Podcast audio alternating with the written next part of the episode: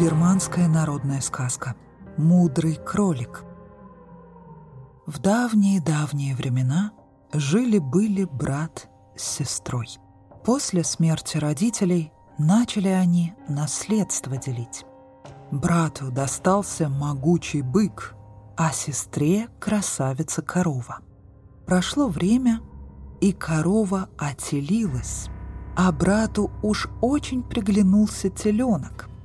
Ночью он увел теленка и подсунул его под своего быка, будто бы это он отелился. Утром началась ссора. Сестра кричала, что это ее теленок. Но брат не был готов уступать. В итоге решились они пойти к судье. Брат призвал в защитники орла, а сестра — кролика — в назначенное время собрался суд. Вот только защитник сестры, тот самый кролик, сильно опаздывал. Всем пришлось его ждать. Неожиданно он явился. Судья его упрекнул. «Ты, кролик, не бережешь наше время, а еще берешься быть защитником». Кролик стал оправдываться. «Да что вы, ваша милость, я ценю время, но мне пришлось заняться одним важным делом». «Неужто оно было важнее этого?» — изумился судья.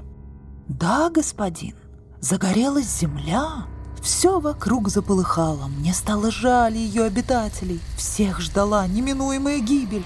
Вот я и бегал к океану, таскал корзиной воду, чтобы погасить пожар, потому и опоздал».